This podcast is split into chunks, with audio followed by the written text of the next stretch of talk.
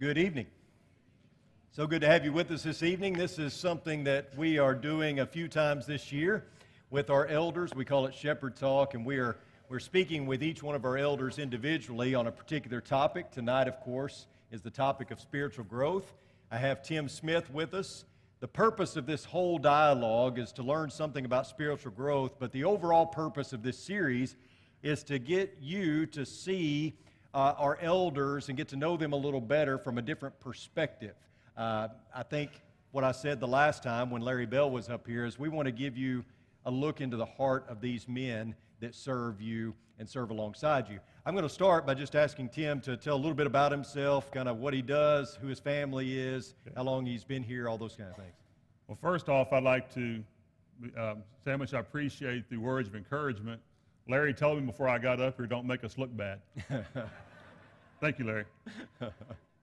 Uh, my wife and I, uh, Debbie, and we brought our family here in 2007.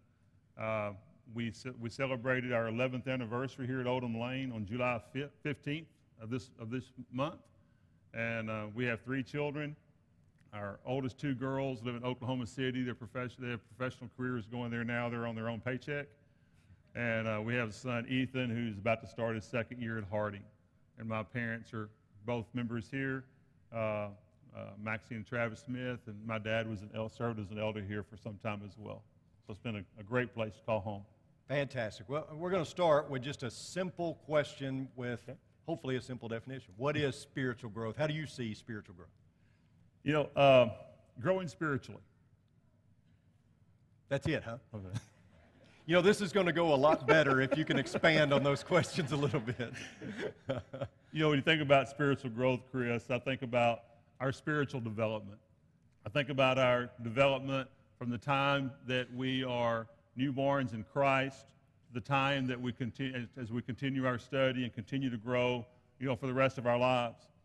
And to borrow a, a quote from a, one of the greatest intellects of modern time, Chris McCurley. there we go. I've heard Chris say on several times when he's talking about worship, for example, he says, worship is a deliberate act. I've heard you say that several times. And spiritual growth is no different. It's a deliberate act. It's not something that you just happen to, you know, just fall into. If you want to have spiritual growth, it requires some positive change in your life. And, and to make change, that means you have to do some things differently.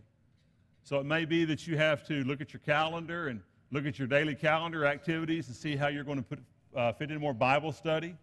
It may be that you have to uh, figure out how you're going to adjust your prayer life, what type of conversations you're going to have, what types of events you're going to attend. It can be, it's a combination of things, but it takes a deliberate act in order to grow spiritually. Okay, so we move from the what to the why. Why okay. is it important? Why do we need to grow spiritually? I know I'm not the only one that sees the mire that the world can create. You know, the world can be kind of like quicksand. It can be all consuming. You can fall into that mire, and before you know it, you're just totally consumed by the, by the quicksand. And that's what the world offers. What Jesus offers, he offers us a lifeline. He offers us a line out of the mire. He offers us a, a way out. I think about what the basic teachings are of Christianity. I look at the Beatitudes in Matthew chapter 5. Think about this comfort for those that are struggling, humility, putting others before yourself, seek to be right with God, have mercy on others, strive for a life of purity, and be a peacemaker. Now, if you can incorporate all of those things into your daily life, think about the positive that that's the positive turnaround that you're going to have. If you're struggling in any of these areas of being a peacemaker, if you're struggling with knowing how to comfort individuals, man, the Bible is full of stories. Scripture is full of stories that show us how to do these things. But think about these. This is, you know, Jesus offers us such a positive lifestyle. When I think about Jesus himself, what were his priorities? You know, Jesus didn't come just, I mean, he came to, to give us an avenue of, to heaven. He, gave, he came and offered us salvation. But something else he offered us was a perfect example on how to live our lives. And I think about the priorities that Jesus had in his lives. You know, Chris, we talked about this at, over my, at my house a week or two ago, something I brought up to you that is on my mind a lot when I think about Jesus and his sacrifice. Jesus knew he was going to die for us. Think about, you ever think about the time period that he chose to die? You know, what if Jesus had said, Hey, God, how about if I come to earth in 2018 and I'm executed in the state of Texas? Then you slip a needle in my arm and put me to sleep and it's all done. You know, he could have come at any time. But Jesus came to die during the time of the earth when it was the most barbaric stage. And, think, and that's what, and he did that for a reason. Look at the way he lived his life, what his priorities were, and look at the way he chose to die for us. And so there's a lot of lessons to be learned in that. Okay, so you start with the what, you go to the why. So let's think about the how. I mean, if we're okay. going to implement this practically, what are just some simple things that we can do to grow spiritually? I was reading an article some time ago, and a guy had a quote in this article, and I wish I could give the, the proper credit, but I don't remember the title of the article or who wrote it. But there are several things, and I, I, I got this first line here from him. I thought about several other things along the way. But this one line that I got from this article I thought was very profound. He said, Be a river, not a swamp. You know, think about that in a spiritual context. You know, I doubt I have to elaborate a whole lot on that for most of us to really figure out what that means. But, you know, in John chapter 7 and verse 38, Jesus says, Rivers of living water will flow from the heart of those who believe in me. Rivers of living water will flow from the believer's hearts. You know, when you think about when you think about a, a stream, think about a, one of these beautiful streams that come from the top of the mountains, the snow-capped mountains. We've seen those. We see them on commercials. We see the people out there in the beautiful streams, and it's just, it just, it's like purity. The water is so crystal clear. You can see the fish swimming in the bottom. You know, and it just, the, and, the, and it just continually flows. The river just, seems, it never stops. And then you think about the opposite. You think about the, the uh, uh, you think about the stagnant swamp. Water comes in and just sits. And bacteria begins to grow. It becomes, un, you know, it's, you can't consume it. It's, uh, and it lets very little water out. As, these ble- as a believer, as these blessings flow into our lives, it's our obligation as Christians to allow these blessings to flow out to other people and to keep the stream alive. And so I think about, the, I think about how we are to continue with that living water. And then a second suggestion I would offer would be to identify your blessings. You know, we hear this all the time don't take things for granted, but we do every day, don't we? Think about all the things that God provides us that we take for granted. Yesterday, Debbie and I were coming home from Oklahoma, and she, and she said, Remember, Tim, a couple of years ago, the weather was about like this, and our AC went out just about the time we left Oklahoma? I said, Yeah, I remember vividly. It was miserable. You know how long, when it's 105, 106, you know how long the AC can go out before you realize it in a car? About three seconds. you know, it's about how long it takes.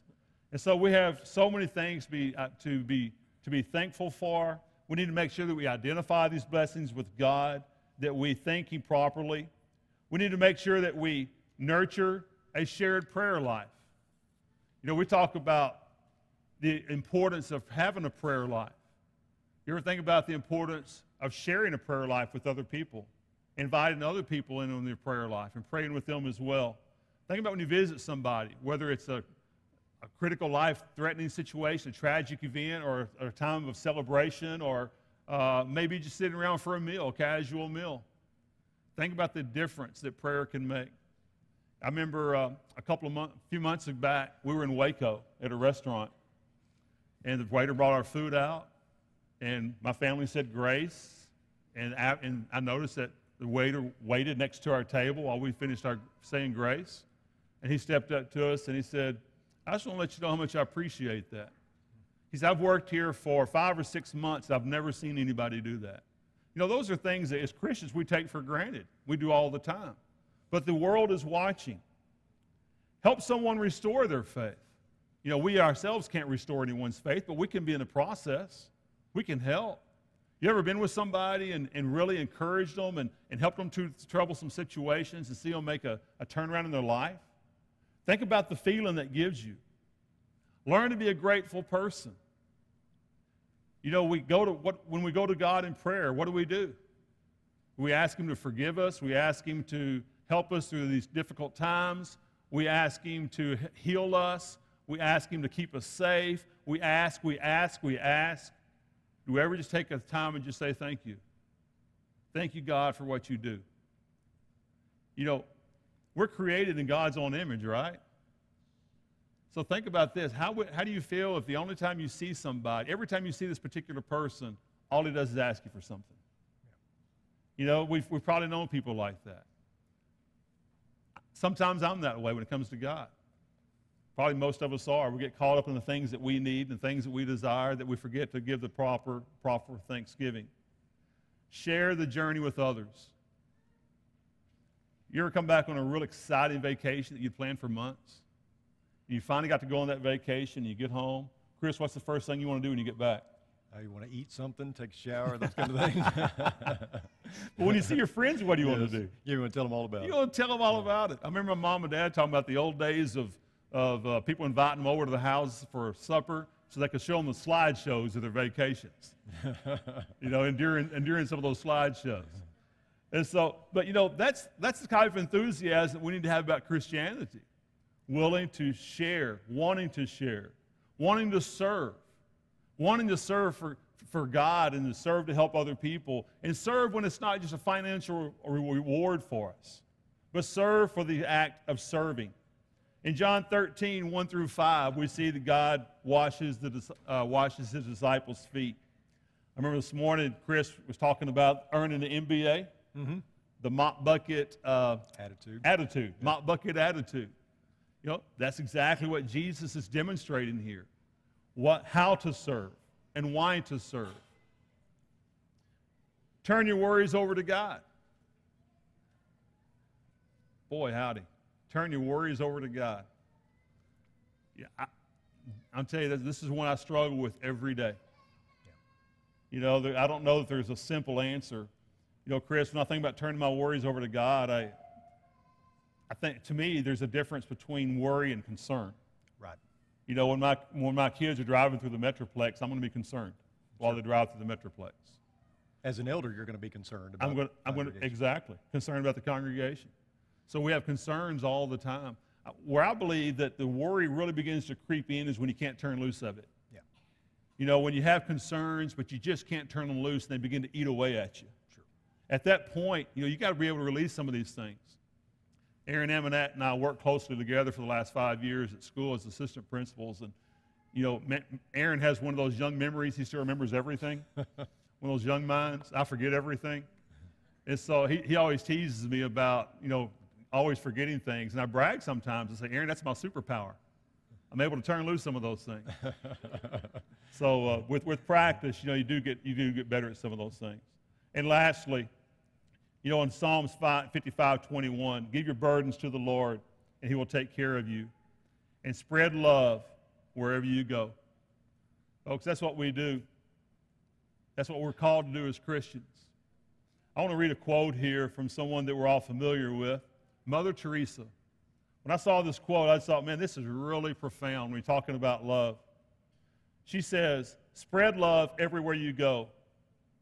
First of all, in your own house. Let no one ever come to you without leaving better and happier. Be the living expression of God's kindness kindness in your face, kindness in your eyes, kindness in your smile, kindness in your warm greeting. Being kind in every aspect. People should see the kindness that you have. They should see the love that you have. They should see the, the blessings flowing from your heart out to other people and then meditate on Scripture. Meditate on Scripture. We need to read the passages, we need to meditate on them, and let it, let it change us. The Scriptures will change our lives if we allow it. So, all that's really good. I like that. We can't force people to grow. No. We've talked about how it's a deliberate act. Spiritual growth is a deliberate act. So, my view is, as the preacher, it's my job to create a climate for growth, an atmosphere mm-hmm. for growth. Because, as we said this morning, we have a volunteer organization here. right. And I can't force anything, you can't force anything. But what are some ways that we can create that climate or that environment? How can we stimulate spiritual growth? Because you know, it is difficult, but we're, we're assuming that everyone that is coming and wanting to be a part of what we're doing here wants to grow spiritually. So, how do we help them? What can we do? You know, Chris, it's almost like we're on the same page here. Yeah, yeah. I mean, it's like we talked about this beforehand. beforehand.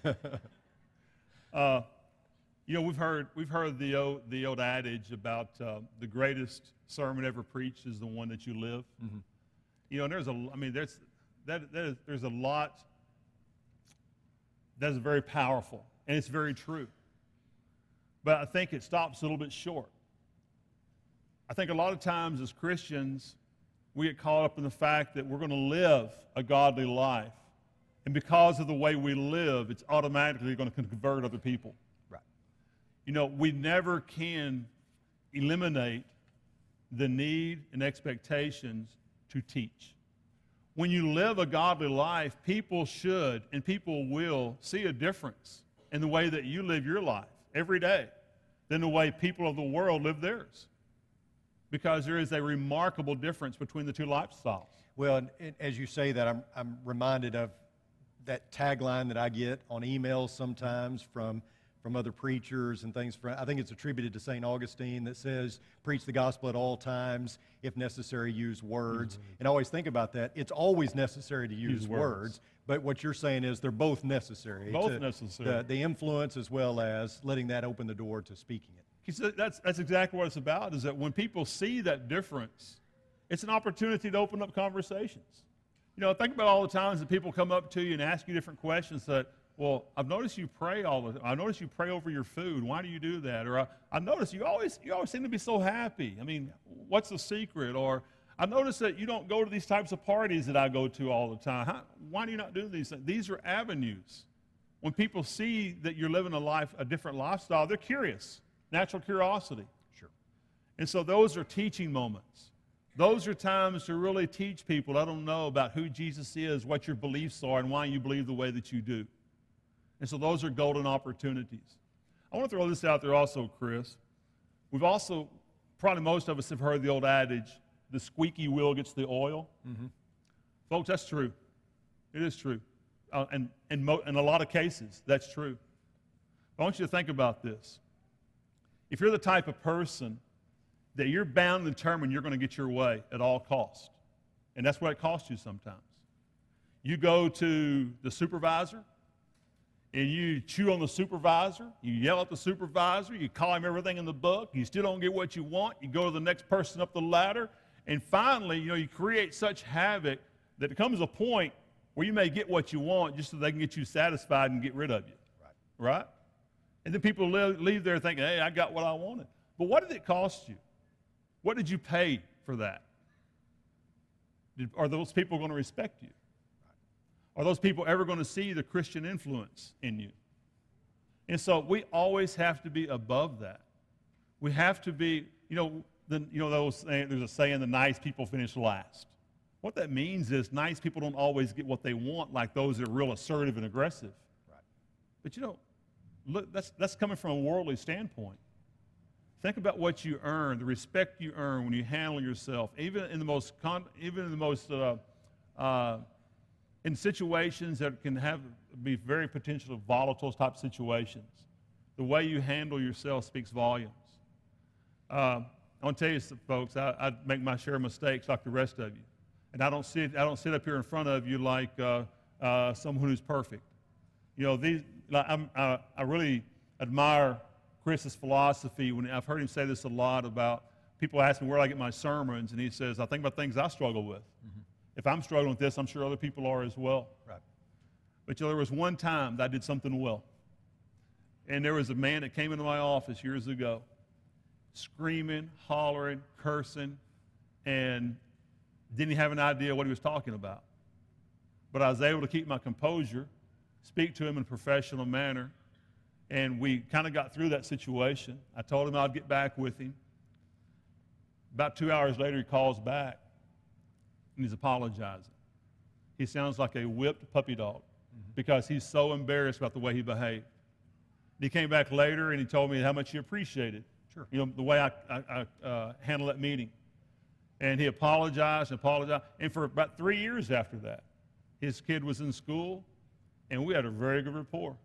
And I've often thought back, what would our rapport have been like for the next three years if I had responded in the way that he, you know, came at me? Yeah, if you'd have reacted. If I had instead of- reacted in the way that he was responding. That's And let, right. let's, let me ask you, based Okay. on that, uh, it, it's got to be a challenge to hold on to that, Mm-hmm. being a high school principal, I would assume. D- Can you tell, I'm sure you can, that your dedication to spiritual growth has had a positive impact on the faculty, the students? Uh, I mean, can you, can you see that? Or, I mean, I'm sure there's days you wonder if you're making any kind of impact, but I mean, I like to think so. yeah, You know, I, I hope that's the case. yeah. Um, you know, I'm very fortunate where, where I work. I work with a lot of a lot of uh, really good people, and uh, they they love kids and and uh, they love people. And one of our philosophies at work is that we're not there. You know, we're the the professionals. We have parents that come in that are that are very upset, but we have to remember that's their cub. You know, and no, those are the times that people can be the most vulnerable is when their children are hurting. You know, when a little girl comes home crying for something that may have happened at school or whether they were treated or so forth, you know, whether the little girl is right, wrong, indifferent, it's upsetting to the parent. And so we had, you know, this is just one example because this is my world and where I live. But uh, no matter what, where you work, the same principles apply. We're, we're, told, we're, we're taught to be the professionals, and it's not our goal to throw gas on the fire. If we have people that come in, people come in for upset for various reasons, our job, our obligation is to de escalate so that we can have a good verbal dialogue so we can do what's best for kids. Sure. And that's what we do as Christians. You know, we, when we have people that come in these doors and we're open to the public, and people come in here with all sorts of hurts and all sorts of problems. Some of them can be upset from things that they might hear here. And so it's our job to go out and de escalate, to find a common ground, to things that we can, where we can talk in a rational way Sure. and, and teach them in a loving way. Well, let me, let me ask you this, and then we'll, we'll kind of close out. Okay? What hinders spiritual growth? I mean, uh, what, what are some of the factors that are going to cause your spiritual growth to be stunted, where you're not growing anymore?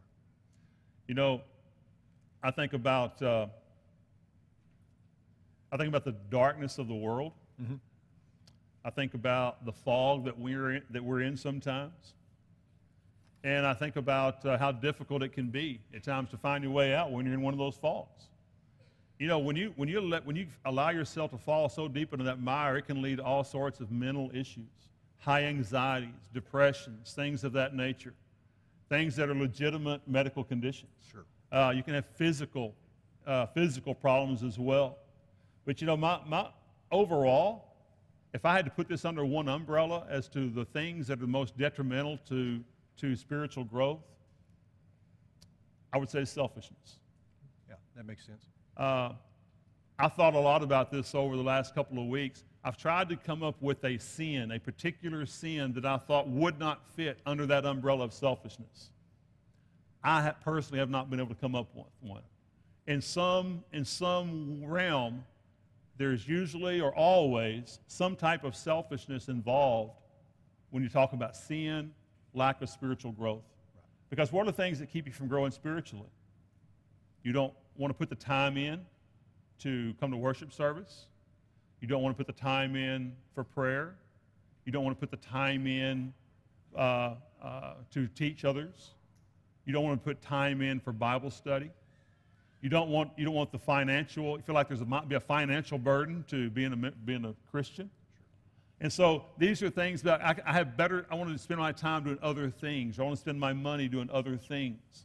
And we allow, we allow a lot of these things in the world to creep into our lives and to keep us from growing spiritually. I mean, think about this. You give a 10 year old, you give a 10 year old boy an option. Hey, we're going to go outside and play ball, or we're going to go sit for an hour, or we're going to go sit you know, 45 minutes to an hour in Bible class and we're going to study. Mm-hmm. You know, what are most 10 year old kids going to, pick? You know, we can't put things in competition for God. We can't compete with, you know, we don't want to put things out there to make kids or other people choose to do something else rather than serve God. Because that's what, there's so many of those temptations out there. I had a teacher tell me one time, we were, at, we were having a good conversation about trying to think of some creative ways of teaching lessons and brainstorming. We were coming up with a lot of what we thought were really good things. He told me something I'll never forget. He said, You know, Tim, what you're saying, I really agree with. There's some good things here that the group is talking about. Sometimes we have to remember work is just work. you know, sometimes that's what it is. We get so caught up in trying the fun and games and so forth.